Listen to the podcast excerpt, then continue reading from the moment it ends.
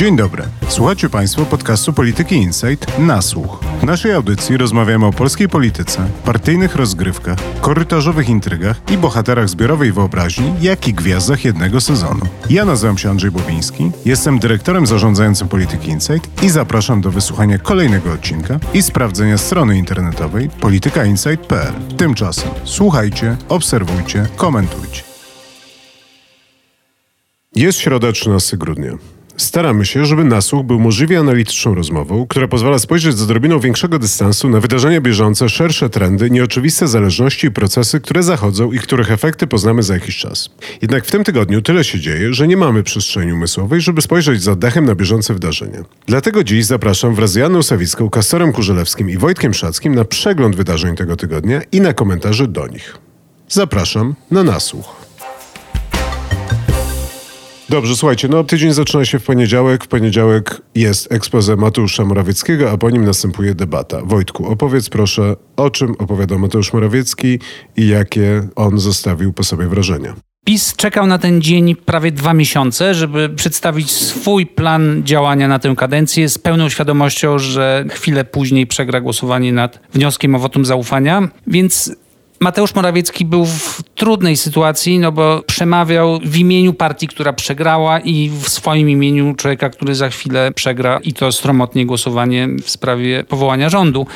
I wywiązał się z tego zadania no, tak jak umiał. Mówił ponad godzinę o swoich planach, planach partii na następne cztery lata. Znalazło się tam wiele komunikatów skierowanych do tych wyborców, którzy się od PiS ostatnio odwrócili albo częściowo odwrócili, do kobiet, do mieszkańców małych i średnich miast, którzy 15 października w znacznej części zagłosowali na trzecią drogę. Do seniorów, do mieszkańców wsi Mateusz Morawiecki opowiadał o tym, że na przykład trzeba przywrócić blask dawnym miastom wojewódzkim, że trzeba zainwestować w te właśnie średnie i małe miasta, że w każdym mieście powiatowym powinny być centra kultury, świetlice i tym podobne rzeczy, które by aktywizowały mieszkańców. Mówił o rewolucji cyfrowej w usługach publicznych, mówił o dofinansowaniu ochrony zdrowia. No, różne rzeczy się tam znalazły, mniej lub bardziej konkretne. Chwalił się również obficie wskaźnikami gospodarczymi z czasów ostatnich ośmiu lat, wzrostem gospodarczym, zdławieniem inflacji w ostatnich miesiącach, zrównoważeniem wydatków publicznych. Więc była to taka oferta trochę nowa. Usłyszeliśmy trochę rzeczy nowych od premiera Morawieckiego, trochę rzeczy starych, sprzedanych trochę innym tonem niż zwykle. Była też obietnica, która zabrzmiała wyjątkowo karykaturalnie, czyli wprowadzenie pakietu demokratycznego w Sejmie, który miałby gwarantować prawa opozycji. PiS szedł z tą obietnicą już do wyborów w 2015 roku, później przez 8 lat miał większość i tej obietnicy nie dowiózł, bo opozycja się Jarosławowi Kaczyńskiemu nie podobała. No, w sumie wyglądało to trochę tak, jakby Morawiecki po ciężkim knockdownie został ocucony i przemawiał z wiarą w zwycięstwo i w to, że kolejną walkę wygra. Brzmiało to fałszywie, brzmiało to nieprzekonująco. No, expose Morawieckiego wielu komentatorów uważało, że było nudne. Ja tak nie uważam. Uważam, że tam było sporo ciekawych treści. Problemem była forma, problemem było to, że nie stała za tą opowieścią żadna realna siła, że on za bardzo pachniał przegraną. A oprócz tego cała treść była niekompatybilna z polityką PiSu przez ostatnie 8 lat i z tym, co widzieliśmy w kampanii wyborczej. No dobrze, ale czy możemy powiedzieć, że to był element tego mitu założycielskiego nowego PiSu, że został położony kamień węgielny pod przyszłą wygraną PiSu w następnych wyborach? No to był cel i moim zdaniem Mateusz Morawiecki tego nie dowiózł. A mógł to dowieść? No właśnie wydaje mi się, że nie do końca, że tutaj aktor był źle dobrany do tej roli, że trudno, żeby Mateusz Morawiecki, który nierozerwalnie zrósł się z tym PiSem w ciągu ostatnich sześciu lat, mógł być twarzą zupełnie nowego otwarcia. Zwłaszcza, że też dla wielu polityków PiS, z którymi rozmawiam, dla wielu polityków suwerennej Polski, z którymi rozmawiam, to był raczej symboliczny koniec kariery politycznej Mateusza Morawieckiego i Morawiecki nie jest dla nich człowiekiem, który miałby prowadzić PiS jako lider opozycji, jako ktoś istotny w tym rozdaniu i w tej kadencji. Ja mam wrażenie, że czepiasz się aktora, a ja bym raczej doszukiwał się winy u producenta, reżysera i scenarzysty w jednej osobie, czyli jednak cały ten pomysł i cały ten projekt wydawał się być skazany na porażkę. Że Morawiecki tego nie dowiózł, no nie wiem, czy jakby Mariusz Błaszczak to wygłaszał, to by było inaczej, czy jakby Przemysław Czarnek? Chyba nie, ale jeśli oni już w to poszli, no to wydaje mi się, że powinni to zrobić trochę inaczej. Ale zgadzam się, że stali przed zadaniem, które chyba przerastało partię, bo przegrali, no przegrali i wszyscy widzieli, że to jest jednak działalność raczej kabaretowa niż poważna. Przypomina się troszeczkę ten czas z końcówki rządów Platformy, gdy PiS zgłaszał na premiera profesora Piotra Glińskiego i profesor Gliński przemawiał z tabletu w Sejmie. Ale na koniec, w takim razie, w tym wątku, co z nami zostanie z tego expose i co to nam mówi o kierunku, w jakim PiS teraz będzie podążał, to znaczy o tym, jaką PiS będzie opozycją i czy tak naprawdę to jest to wydarzenie z tych ostatnich dwóch, trzech dni, które najwięcej nam mówi o PiSie w przyszłości, a nie o PiSie w przeszłości. Nie wydaje mi się, żeby to była jakaś taka bardzo mocna zapowiedź i żebyśmy na podstawie tego expose mogli powiedzieć, taki będzie PiS, ponieważ zbyt wiele innych rzeczy, o których też będziemy rozmawiali dzisiaj, się wydarzyło, zupełnie innych, prowadzących PiS w inną stronę żeby tutaj uznać Morawieckiego za ten drogowskaz, za którym PiS będzie podążał. No dobrze, i w ten poniedziałek Morawiecki przemawia, do niego potem są pytania, on odpowiada na te pytania, głosowanie, nie uzyskuje poparcia rząd Mateusza Morawieckiego i na scenę wchodzi Donald Tusk. Donald Tusk jako kandydat zgłoszony przez sejmową większość na premiera i on z kolei uzyskał poparcie Sejmu. To nie było głosowanie w sprawie wotum zaufania, tylko to było to pierwsze głosowanie w sprawie poparcia tej kandydatury. Donald Tusk został desygnowany na premiera. Poparło jego kandydaturę 248 posłów, czyli wszyscy posłowie Koalicji Obywatelskiej, Lewicy, Polski 2050 i PSL. Donald Tusk wyszedł na mównicę i podziękował obywatelom po raz kolejny za to zwycięstwo. Podziękował za wielką mobilizację, wysoką frekwencję. To było raczej krótkie przemówienie, w którym on wyraził swoją wdzięczność i swoją radość, ale też wbił szpilę Jarosławowi Kaczyńskiemu, dedykując to zwycięstwo swoim dziadkom, Polakom mieszkającym w Gdańsku i przypominając historię Jacka Kurskiego, który nazwał jednego z dziadków Donalda Tuska dziadkiem z Wehrmachtu. Donald Tusk zwrócił się po imieniu do Jarosława Kaczyńskiego, mówiąc mu, że Lech Kaczyński, komentując zachowanie Jacka Kurskiego, mówił, że takiego łajdaka jak Kurski nie widział świat. To ewidentnie rozsierdziło lidera PiSu. Ale zanim to rozsierdziło lidera PiSu, to jeszcze cały Sejm zdążył odśpiewać wszystkie cztery zwrotki hymnu. Więc ta cała ceremonia i ta cała historia i to przemówienie zostało zwieńczone tym hymnem i wydawało się, że to jest zakończenie tego pierwszego aktu z czterech przejmowania przez Tuska władzy i wydawało się, że to jest taki dosyć ładny moment, kiedy cały Sejm wstaje i śpiewa. Dokładnie tak było, natomiast po tym wszystkim, bez żadnego trybu, Jarosław Kaczyński zdecydował się wejść na mównicę i powiedział do Donalda Tuska, że jest agentem niemieckim. No i to nas prowadzi trochę do tego, o czym rozmawialiśmy z Wojtkiem przed chwilą, to znaczy przez większość poniedziałku jest budowana misterna konstrukcja, dosyć fałszywa, nieprawdziwa i z której niewiele wynika, ale jednak jest budowana tego mitu założycielskiego nowego PiSu, a potem na koniec wychodzi Donald Tusk, hymn jest odśpiewany, no i dochodzi do tego, na co wielu komentatorów czekało przez wiele lat, to znaczy Jarosław Kaczyński wchodzi na mównicę i dochodzi do przesilenia. No w ogóle obraz tych ostatnich trzech dni to jest taka mieszanka polskich patriotów, polityków z różnych partii, przede wszystkim z obecnego obozu władzy, ale również z obozu, który właśnie oddaje władzę, którzy wychodzą i mówią, że teraz potrzebna jest zgoda narodowa, wielkie pojednanie, Polska jest najważniejsza, gdy Polacy ich słuchają, ale kiedy się udaje, to też wtykają sobie szpile albo trącają się łokciami, oskarżają się nawzajem o różne złe rzeczy. Jest taka mieszanka patriotyzmu i pokątnej bójki między sobą tych dwóch obozów. Ja bym wręcz powiedział, że to jest pomieszanie patriotyzmu i szaleństwa, ale do tego dojdziemy. Wracamy do Jarosława Kaczyńskiego, który jednak wydaje mi się, że kończąc ten poniedziałkowy dzień sejmowy, no jednak przekreśla cały ten misterny plan i koniec końców wskazuje drogę. To znaczy PiS będzie... PiSem. Znaczy nie od dziś wiadomo, że Jarosław Kaczyński jest człowiekiem, którego dość łatwo sprowokować i jakakolwiek wzmianka o Lechu Kaczyńskim budzi w nim demony i on wtedy przestaje chyba panować do końca nad sobą, wychodzi na mównicę i uprawia swój beztrybizm. I tak też zrobił tym razem. Wcześniej, kilka lat temu, było to sławne jego wystąpienie, w którym wyzwał Platformę od mord zdradzieckich, kanali i morderców. Więc nie było to całkiem nowe zachowanie Jarosława Kaczyńskiego. Był to raczej stary, znany Kaczyński, insynuujący, nie przedstawiający dowodów i po prostu odwijający się bez patrzenia na konsekwencje i zarazem niekompatybilny z tym kursem, który chwilę wcześniej zaordynował i którym kazał płynąć Mateuszowi Morawieckiemu. Niekompatybilny również z tym wszystkim, co od wyborów robi Andrzej Duda, albo prawie z tym wszystkim, co robi od wyborów Andrzej Duda, który chwilę później z tym niemieckim agentem Tuskiem się spotkał w Sejmie na herbacie i w sposób cywilizowany zaprosił go do Pałacu Prezydenckiego na ceremonię zaprzysiężenia. Więc tak, zgadzam się w pełni z tym, co powiedziałeś. PiS wciąż będzie miał twarz Jarosława Kaczyńskiego. PiS wciąż nie przetrawił porażki wyborczej. PiS wciąż jest tym PiSem, który 15 października dostał czerwoną kartkę od wyborców. Ja miałam takie poczucie, że PiS pokazuje, że wciąż liderem oczywiście jest Jarosław Kaczyński, ale że potrzebny jest tutaj nowy lider. To znaczy mieliśmy do czynienia z Jarosławem Kaczyńskim w bardzo słabej formie. Najpierw wygłosił dosyć słabe, dziwaczne przemówienie po ekspoze Mateusza Morawieckiego. Później dał się sprowokować Donaldowi Tuskowi. Mieliśmy Mateusza Morawieckiego, który też już jest odchodzącym premierem.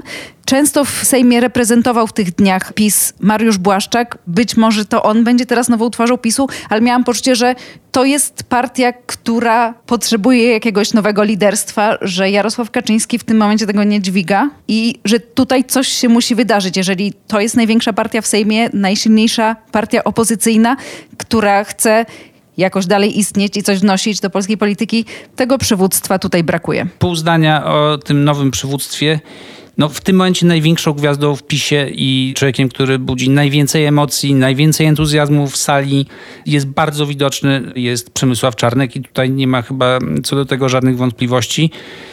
Czy on będzie przywódcą i liderem PiSu w przewidywalnej przyszłości? Wątpię, ale niewątpliwie jego gwiazda teraz świeci na prawicy najjaśniej. Ale też Mariusz Błaszczak, to rozmawiałeś, mam wrażenie, że tu jest dwóch polityków, którzy rzeczywiście dźwigają tę sytuację i Mariusz Błaszczak miał dobrze napisane i dosyć dobrze, szczególnie w pierwszych fazach, dostarczone przemówienie po expose Donalda Tuska. No, ale później już pojechał z tym Jawol. No potem już tak, ale no to tak to chyba jest trochę z tą formacją, że zdarza jej się zacząć lepiej, a potem skończyć gorzej. Natomiast, że jednak były takie dwie postacie, czyli Błaszczak i Czarnek, które rzeczywiście, zgadzam się z wami obojgiem, jakoś dźwigają tę sytuację i pokazują, jaki może być ten nowy PiS. Jest parę też mniej istotnych, mniej rozpoznawalnych polityków, którzy się odnajdują w tej nowej rzeczywistości, a zdaje się, że rzeczywiście ten tandem Morawiecki-Kaczyński i to pokazał trochę ten poniedziałek, nawet to nie chodzi o to, że oni nie dowożą, to chodzi o to, że ja mam poczucie, że oni nie niosą za sobą jakiejś obietnicy tego, że jeszcze będzie można, jeszcze będzie wspaniale, jeszcze wrócimy znaczy, do władzy. baterie się wyczerpały. Coś nie gra, no coś nie trybi. Dobrze, słuchajcie, zamykamy poniedziałek herbatką Donalda Tuska z prezydentem Andrzejem Dudą i przechodzimy do wtorku. We wtorek zaczynamy od expose Donalda Tuska. Tym przemówieniem Donald Tusk chciał zrealizować kilka celów, to znaczy po pierwsze przedstawił mit założycielski nowego rządu, zwracając się do twardego elektoratu, do działaczy kodu, do tych, którzy walczyli z pisem łamiącym zasady demokracji od samego początku rządów PiSu.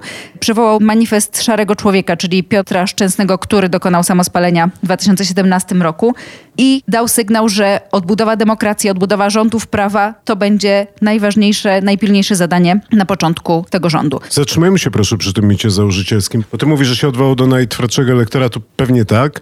Użył rzeczywiście tych symboli ważnych dla tego elektoratu, czyli manifest Piotra Szczęsnego, czyli rzeczywiście podziękowanie kodowi, ale wydaje mi się, że jednak ten ruch z nazwaniem tej koalicji, koalicją 15 października, jest ruchem tak naprawdę trochę włączającym, wkluczającym i zagarniającym i opowiadającym, że to ja stoję na czele całego tego ruchu i całej tej plejady różnych нужных polityków i partii, które razem się spotykają w tym jednym miejscu. W sensie, że to nie tylko było właśnie powiedzenie, to my tutaj silni razem, to było raczej my, zwycięzcy tych wyborów, razem łączymy się w tym jednym, że to było takie znalezienie najniższego wspólnego mianownika. Tak, zgadzam się. Drugim celem było wezwanie do pojednania. To znaczy Donald Tusk powiedział, że sytuacja na świecie jest niebezpieczna, za naszymi granicami trwa wojna i że nie wiadomo, co się będzie dalej działo.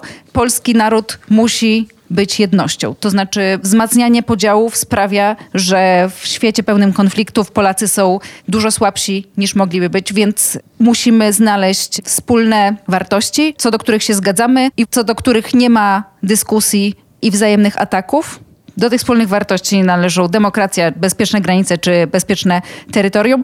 W innych sprawach Polacy mogą dyskutować i mogą się spierać, ale musimy mieć wspólne wartości i tworzyć jedność wokół tego, co najważniejsze.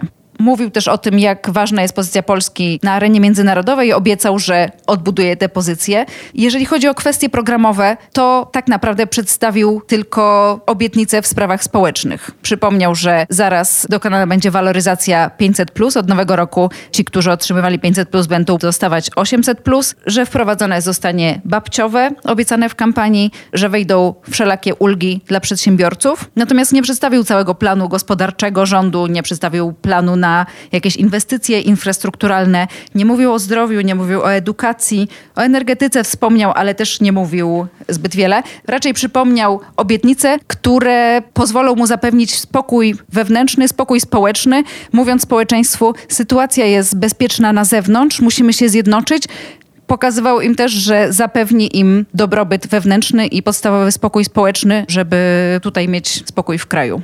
Powiem wam, co ja myślę o tym expose. Ja miałem takie poczucie, że ewidentnie zabrakło tam programu. Znaczy dla mnie jednak expose to jest sytuacja, w której przedstawia się program.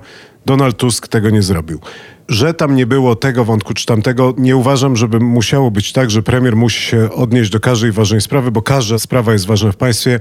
Czy to jest, nie wiem, zdrowie psychiczne dzieci, czy to jest edukacja wyższa, czy to jest obronność, czy to jest energetyka. Wszystko jest ważne. Bardzo ciężko jest o wszystkim powiedzieć. Natomiast Donald Tusk gdzieś się znalazł między bardzo ogólnym takim nastrojem, wizją, kierunkiem, w jakim chciałby, że Polska szła. I to było, i to było dobrze opowiedziane, i to było bardzo tuskowe. I z drugiej strony, między tymi konkretami, które też teraz były trochę esencją tej kampanii Koalicji Obywatelskiej, konkrety, tutaj 30% podwyżki, tutaj 20% podwyżki, tutaj to, tutaj tamto. Natomiast nie było w tym wszystkim jakiegoś takiego programu. I trochę mam takie poczucie, jak patrzę na Donalda Tuska, że w kampanii Donald Tusk był w białej koszuli, w momencie, kiedy wybory zostały wygrane, ale jeszcze nie był premierem, był w marynarce. W momencie, kiedy wszedł na tą mównicę, był w marynarce i w krawacie. I mam poczucie, że on przechodzi przez te różne fazy i wymyśla siebie na nowo. Natomiast w tej sferze retorycznej on został gdzieś między tą białą koszulą a tą marynarką i gdzieś zabrakło tego krawata, czyli jednak tego polityka, który potrafi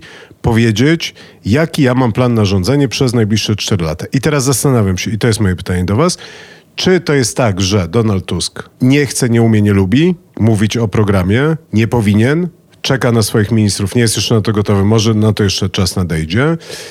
Czy to jest tak, że to nie jest to, co ludzi interesuje i po prostu w naszej kulturze politycznej po prostu się tak porobiło, że program stał się nieistotny i nawet niezależnie, czy to jest w kampanii, czy to już z mównicy sejmowej, to nie jest to, co ludzi interesuje. Bardziej ich interesuje właśnie taki mood, taki nastrój, ten kierunek, plus konkret, i że może po prostu taka nam się zrobiła polityka i że tym samym w sumie to expose Tuska bardziej trafiało w potrzeby i oczekiwania ludzi niż to expose Morawieckiego, które z kolei było takim expose jednak i taką opowieścią programową, czyli nie umie, nie chce, nie lubi, rzeczywistość się zmieniła, czy po prostu on nie jest na to gotowy, w sensie, że to po prostu jeszcze nie jest ten moment, że opowieść Tuska którą on opowiadał nam przez te trzy dni, od tego pierwszego wystąpienia w poniedziałek do tego ostatniego w środę w kancelarii prezydenta, tam nie ma miejsca na ten program, tam jest miejsce na moment historyczny. Moim zdaniem Tusk mówił to, czego najbardziej potrzebuje w tym momencie jako polityk. On w kampanii dużo mówił o programie. Później też sporo mówił o zmianach, które wprowadzi. Natomiast w momencie, kiedy obejmuje władzę w Polsce, przedstawił swoją wizję tego, jaki świat jest trudny i pełen wyzwań. I taki będzie też jego rząd. To znaczy, że będzie miał trudne zadania do spełnienia i przede wszystkim będzie chciał odbudować demokrację, przywrócić jakiś spokój społeczny i ustawić relacje Polski z partnerami zagranicznymi, natomiast te konkretne zmiany, o których dużo mówił w kampanii, będą dosyć trudne do wprowadzenia i być może dlatego mówił właśnie o tym wielkim obrazku. Więcej niż o konkretnych reformach, których przeprowadzanie może być żmudne. Przepraszam, to jest może semantyka, ale ja się z tobą nie zgadzam. Znaczy nie uważam, żeby Donald Tusk mówił dużo o programie w kampanii. Znaczy dla mnie program jest planem na rządzenie. Obietnice, tudzież konkrety Wynikają z tego. wynikają z tego, ale ja w żadnym momencie nie usłyszałem wizji programowej, to znaczy planu na, nie wiem, jak będzie wyglądała edukacja. Znaczy opowieść Donalda Tuska z mównicy sejmowej na temat edukacji brzmiała, proszę zamknąć oczy, wyobrazić sobie Przemysława Czarnka, a następnie pomyśleć sobie o Barbarze Nowackiej. No ładna figura retoryczna, ale ja bym jednak programem na odbudowę edukacji tego nie nazwał. I mam poczucie, że taka też trochę była ta kampania i taki teraz jest Donald Tusk i może taki musi być, taki został wymyślony i taki działa. Więc chodzi mi o to, że ja tego nie oceniam, bo tak jak mówię, może polityka się zmieniła, ale mam jednak tak, no, że nie nazywałbym tego programem i nie widziałem programu w tej kampanii. W ciągu ostatnich dwóch dni mieliśmy dwa ekspoze, które razem miałyby wszystko. To znaczy, pierwsze było ekspoze Mateusza Morawieckiego, w którym rzeczywiście mieliśmy bardzo dużo tego programu. Może brakowało jakiejś wielkiej, spójnej wizji.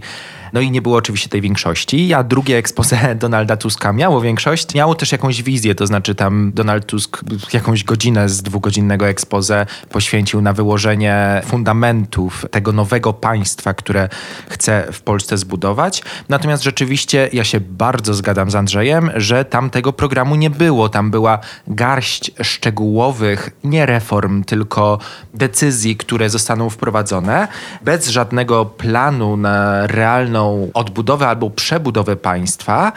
Natomiast odpowiadając teraz na Twoje pytanie, no, ja mam tak, że być może ludzie tego nie oczekują. To znaczy, ludzie chyba teraz niekoniecznie potrzebują tego, co z punktu widzenia policy wydaje się korzystne. To znaczy z tego, żeby rząd działał według jakiegoś planu, żeby rząd był w jakiś sposób przewidywalny. Ludziom spodobała się ta wizja, tak przynajmniej mi się wydaje.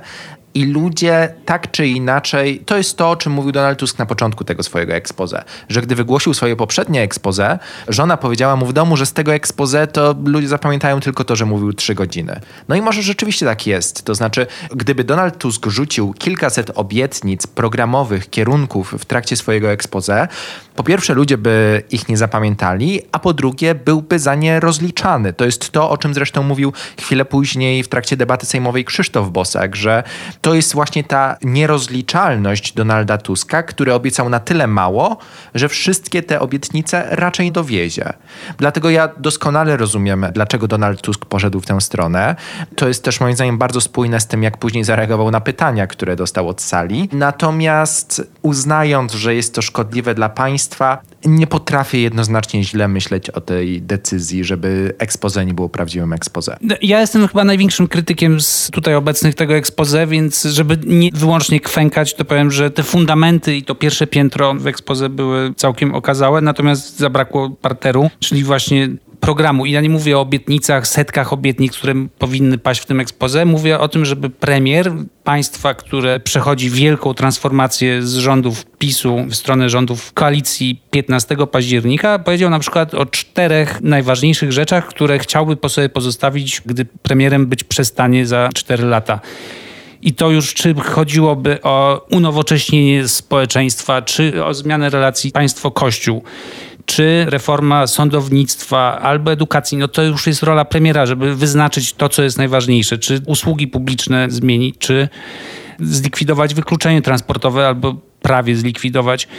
No, niech już Tusk zdecyduje, co jest dla niego najważniejsze, ale niech coś powie. Tutaj tego moim zdaniem zabrakło i podobała mi się ta twoja metafora z krawatem i wydaje mi się, że Tusk wciąż nie bardzo umie się przestawić z tego trybu wiecowego w tryb inny i to mi się skojarzyło. Wczoraj rozmawiałem z jednym człowiekiem, który kiedyś z Tuskiem był bardzo blisko i on mówił, że Tusk na przykład w czasie debaty telewizyjnej w kampanii pozostał Tuskiem wiecowym i dlatego tę debatę przegrał, ponieważ nie umiał się odnaleźć w tej formule innej niż wiec, na który przychodzą ludzie zwykle dojrzali, zwykle bardzo oddani Platformie i należący do jej najtwardszego elektoratu.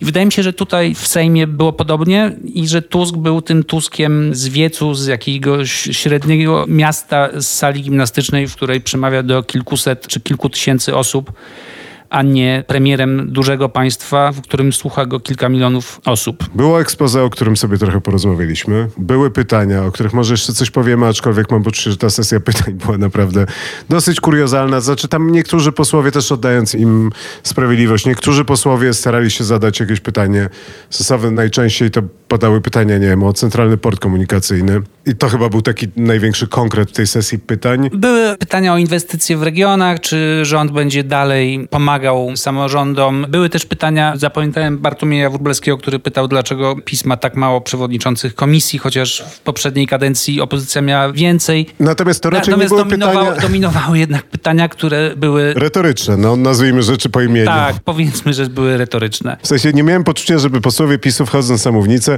zadawali pytania, starając się uzyskać na nie odpowiedź, a potem mieli dużą pretensję, że Donald Tusk nie udzielił im odpowiedzi. Z drugiej strony oczywiście też tak samo posłowie Platformy czy innych ugrupowań, kiedy wchodzili na tą mównicę, też nie próbowali się czegoś dowiedzieć, tylko raczej Błysnąć, błysnąć w oczach albo swojego elektoratu. tak, więc jakby, że cała ta koncepcja z tym, że premier przedstawia swój program, a następnie trwa debata, na której wszyscy posłowie zadają pytania o ten przyszły program rządu, no to wszystko jest troszkę karykaturalne i że to jest jakaś taka konstrukcja z innego parlamentu niż ten nasz Sejm 2023 roku. Dochodzimy do momentu najdziwniejszego, który zapisze się w dziejach szaleństwa polskiego parlamentaryzmu i polskiej polityki. To znaczy Grzegorz Braun, który łapie za gaśnicę i niczym jakiś pogromca duchów z filmu Ghostbusters zaczyna iść przez korytarz sejmowy, żeby zgasić świecę na menorze hanukowej. Co to było, Kastor? Jak to się wpisało w ten spektakl, który obserwowaliśmy przez ostatnie trzy dni?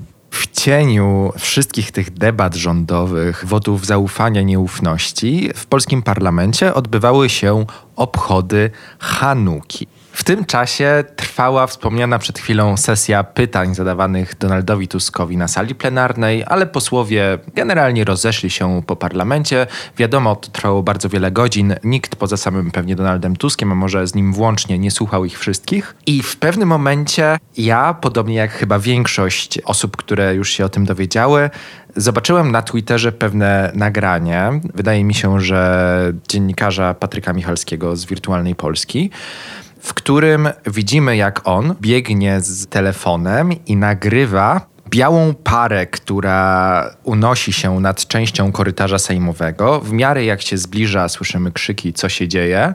Z tej białej pary w pewnym momencie wynurza się Grzegorz Braun obok jakiejś kobiety. Oboje są w gaśniczym proszku. Słyszymy okrzyki, panie pośle, co pan zrobił? Pan Grzegorz Braun z miną takiego niesfornego dziecka przyłapanego na gorącym uczynku, który zastanawia się chyba przez moment, czy tym razem nie przesadziło. Stoi, ale decyduje się iść w zaparte i zaczyna coś opowiadać opowiadać o satanistycznym święcie Hanuki. Jak się później dowiadujemy i widzimy to też na innych nagraniach, Grzegorz Braun rzeczywiście zerwał gaśnicę przeznaczoną do gaszenia pożarów, aby zgasić świecę, jednocześnie pryskając z gaśnicy w twarz kobiecie, która próbowała go powstrzymać. Następnie poseł Koalicji Obywatelskiej Witold Zębaczyński zażądał od marszałka Krzysztofa Bosaka, aby ten zorganizował przerwę w obradach parlamentu ze względu na zaistniałą sytuację. Marszałek Bosak nie wiedział, jak się zachować. Po chwili na mównicę wszedł Grzegorz Braun, który tak wyjaśniał swoje zachowanie. Nie może być miejsca na akty rasistowskiego, plemiennego, dzikiego, talmudycznego kultu na terenie Sejmu. Po czym wzywał pozostałych posłów do debaty teologicznej na temat tego, czym tak naprawdę jest Hanuka. Przerywam ci tutaj tą ciekawą opowieść skądinąd, ale tak, proponuję, żebyśmy przeszli do porządku dziennego nad debatą, która pewnie toczyła się w wielu domach, wariat czy agent. Natomiast wydaje mi się, że warto powiedzieć, że jakkolwiek było to kuriozalne i oglądało to się z ciekawością, bo rzadko takie rzeczy się widzi w ekranie telewizoru czy w mediach społecznościowych, no to jednak było to skandaliczne zachowanie, które po prostu nie może mieć miejsca i był to akt antysemityzmu, który trzeba potępić. I to powiedziawszy, proponuję, żebyśmy chwilę porozmawiali o tym, co się wydarzyło dalej i jaki to ma wpływ na Konfederację, ale też na inne ugrupowania. Kastor się pewnie będzie w tym temacie najwięcej wypowiadał, ale zanim to zrobi, to ja chciałem jednak na sekundę do tego, nad czym ty się prześlizgnąłeś, czyli wariat czy agent. Znaczy, ta ceremonia z obchodami Hanuki to nie była jakaś wielka nowość w parlamencie i Brown też nie jest nowym posłem w parlamencie. Co roku był narażony na ten straszliwy widok i jakoś nigdy z tej gaśnicy nie skorzystał, więc ja tutaj mam graniczące z pewnością przekonanie, że to nie był przypadek i że w tym dniu Brown zrobił to celowo i że nie był to akt po prostu szaleństwa. Jak chcesz zatrzymać się w tym miejscu i odpowiedzieć na pytanie, którego nie chciałem zadać, no to chyba musisz pójść o krok dalej i powiedzieć, kto na tym korzysta. W sensie, jeżeli tak, to po co Brown to zrobił, bo zaszkodził Polsce, pozycji Polski na scenie międzynarodowej, przeszkodził Donaldowi Tuskowi, przeszkodził PiSowi, który chciał zadawać się swoje pytania, ale też przeszkodził swojemu ugrupowaniu politycznemu i doprowadził Krzysztofa Bosaka, no jak na niego patrzyłem, no na skraj płaczu naprawdę. Więc jakby kto na tym korzystał i jeżeli był agentem wpływu, to czyj to był wpływ? Ja nie mam żadnych dowodów oczywiście, ale tutaj można się kierować starożytną maksymą qui prodest i ci, którzy się najbardziej ucieszyli z tego wybryku Brauna, mieszkają na wschód od nas w Rosji. No dobrze, zostawiamy te insynuacje Wojtka, do których ja mam pewną sympatię, ale też nie mam dowodów, więc wolałbym nie drążyć tego tematu bez tych dowodów. Natomiast zdaje się, że to jest rzeczywiście coś, czym powinny się zająć właściwe służby i tą sprawę prześwietlić i zorientować się, co się tu właściwie wydarzyło. Natomiast, tak jak mniej więcej jesteśmy w stanie wskazać tych ludzi, którzy na tym najwięcej korzystają, to moim zdaniem ci, którzy na tym najwięcej tracą, to jest jedna Konfederacja. I to było widać też w oczach PiSu, głównie polityków PiSu, którzy miałem poczucie, że poczuli, że to jest ten moment, żeby, mówiąc bardzo kolekwialnie, Konfederację dojechać. Konfederacja była na całkiem niezłej fali akurat w ciągu ostatnich kilku dni. Wydaje się, że Konfederacja była jedną z tych sił, która korzystała na wysokiej oglądalności Sejmu. W poniedziałek mieliśmy naprawdę dobre i chwalone wystąpienie Sławomira Mencena, w którym on bardzo wyraźnie odcinał się od Prawa i Sprawiedliwości. Tam jedno zdanie, które z tego zapamiętałem, to to, że z wszystkich oskarżeń, które słyszał w trakcie kampanii wyborczej, to, które bolało go najbardziej, dotyczyło tego, że on chce iść w koalicję z tymi ludźmi. We wtorek mieliśmy, moim zdaniem, naprawdę spokojną i rozsądną krytykę, abstrahując od poglądów Krzysztofa Bosaka po ekspoze Donalda Tuska, w którym on wytykał niską wartość merytoryczną tego przemówienia i Konfederacja starała się realizować właśnie tę doktrynę, którą na Twitterze zresztą wicemarszałek Bosak opisał, że teraz są w Polsce dwie opozycje. Jedna jest histeryczna i tą histeryczną opozycją jest Prawo i Sprawiedliwość i jedna jest merytoryczna i tą merytoryczną opozycją jest Konfederacja cała ta narracja ulotniła się w pyle gaśniczym wczoraj. Zaraz po tym, gdy zapadła decyzja o ukaraniu Grzegorza Brauna przez prezydium Sejmu, zebrał się klub Konfederacji, który na szybko wydał oświadczenie o potępieniu zachowania Brauna. Z tego co słyszę, to nie jest koniec. To znaczy, dzisiaj ponownie zbiera się klub Konfederacji, żeby przedyskutować dalsze kroki związane z Grzegorzem Braunem. I być może Państwo już będą wiedzieli, słuchając naszego podcastu, czy Grzegorz Braun dalej jest w Konfederacji, albo czy dalej jest w klubie Konfederacji. Ta sytuacja jest dla konfederatów dość trudna, ponieważ ja już kilka miesięcy temu słyszałem o tym, że są w Konfederacji ludzie, którzy Grzegorza Brauna bardzo chętnie by się pozbyli. Grzegorz Braun jest bardzo popularny wewnątrz elektoratu Konfederacji, natomiast jednocześnie bardzo ogranicza potencjalne wzrosty. Wydawało się, że wynik wyborów, niski wynik Konfederacji, a także wysoki wynik samego Grzegorza Brauna i układ posłów, jakich Konfederacja wprowadziła do Sejmu, to są wszystkie czynniki, które bardzo Grzegorzowi Braunowi sprzyjają. I ta perspektywa odsunięcia Brauna od Konfederacji po wyborach znacząco się oddaliła aż do dzisiaj. A te czynniki które teraz trochę schodzą na dalszy plan w związku z wybrykiem Brauna. Tutaj trzeba powiedzieć, że Konfederacja bez braunistów, których w klubie Konfederacji jest czterech, nie ma swojego klubu. To znaczy na 18 konfederatów czterech to braunistów, co oznacza, że Konfederacja, jeśli chciałaby się pozbyć Grzegorza Brauna, musiałaby liczyć, że przynajmniej jeden z jego ludzi pozostanie w klubie Konfederacji i zdradzi Brauna, albo że Konfederatom uda się przyciągnąć zupełnie innego posła po to, żeby pozostać klubem.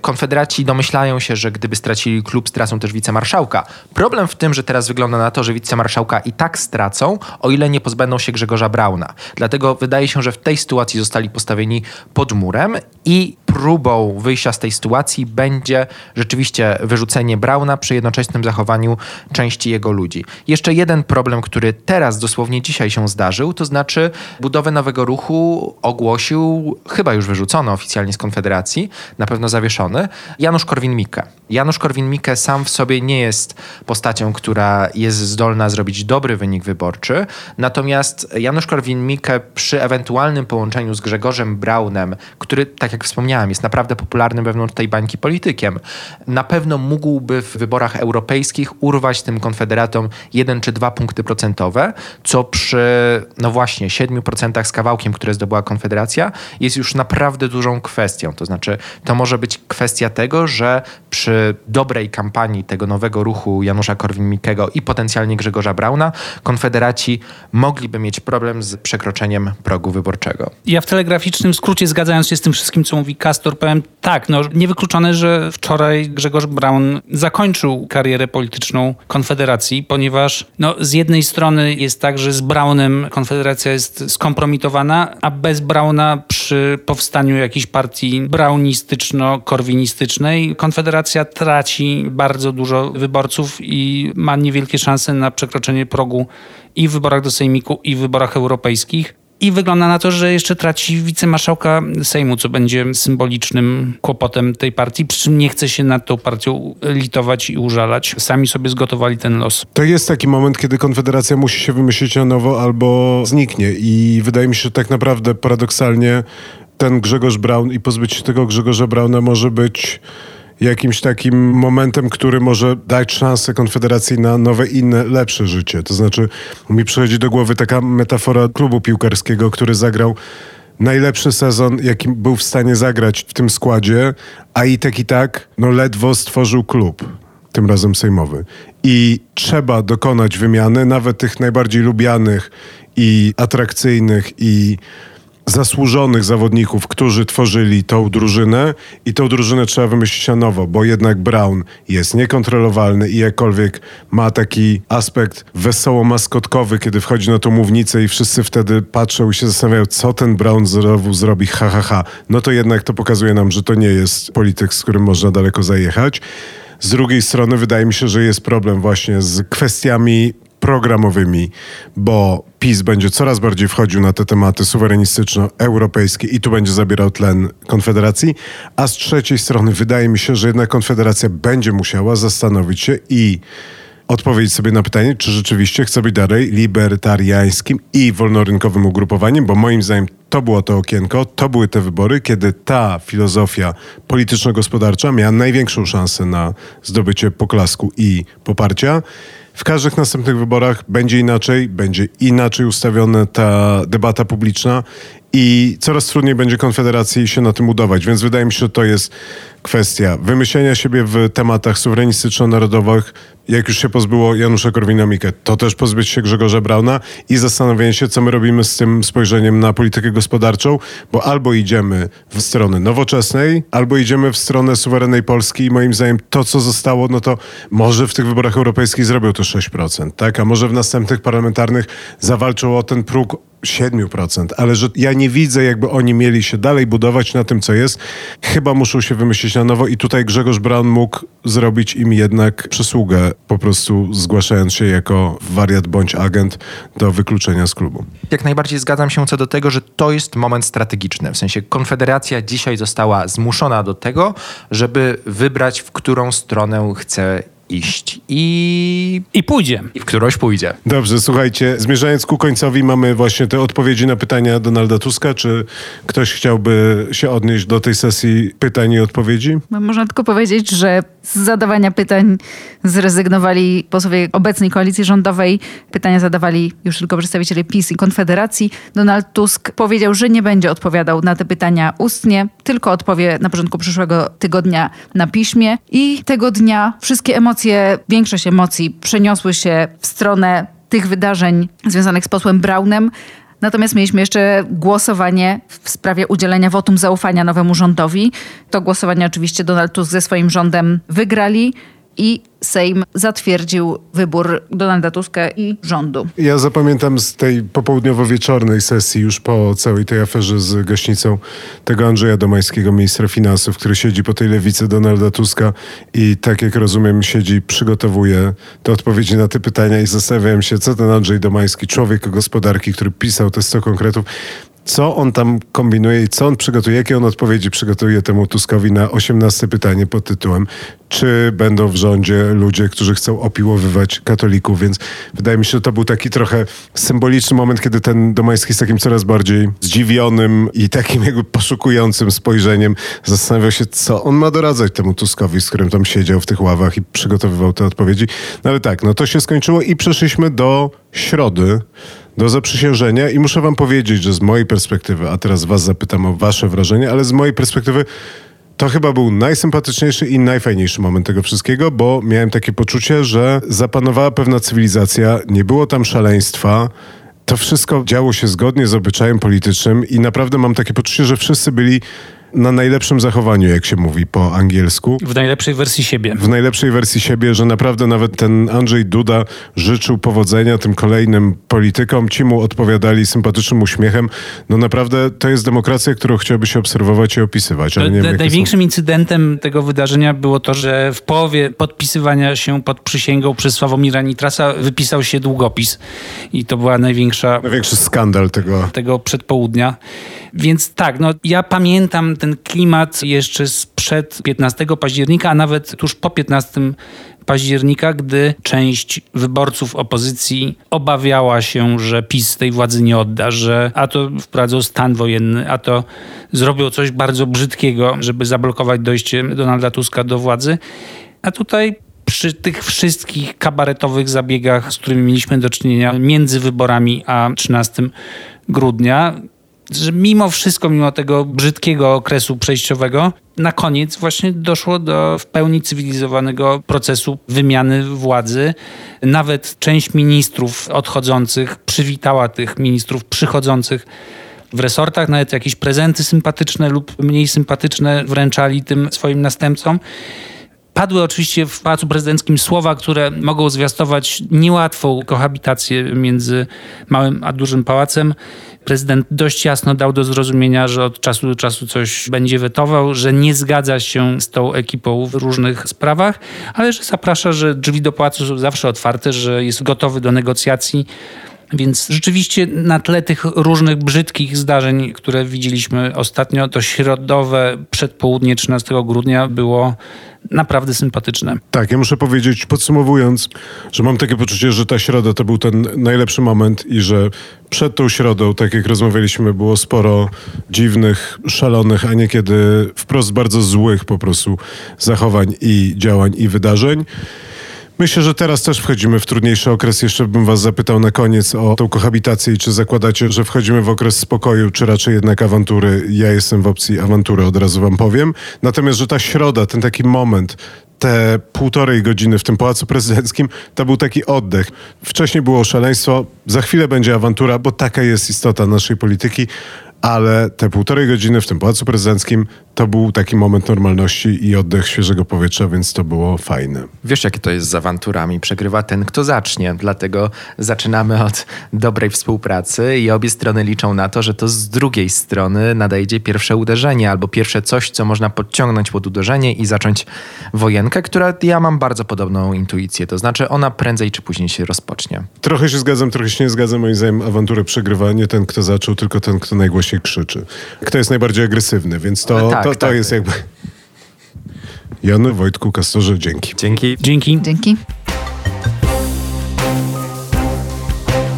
Na dziś to wszystko. Zapraszam w przyszłym tygodniu na kolejny odcinek na słuchu. Posłuchajcie również innych naszych podcastów, które znajdziecie w większości serwisów podcastowych. W pole wyszukiwania wpiszcie po prostu Polityka Insight. Słuchajcie, obserwujcie i komentujcie. Do usłyszenia.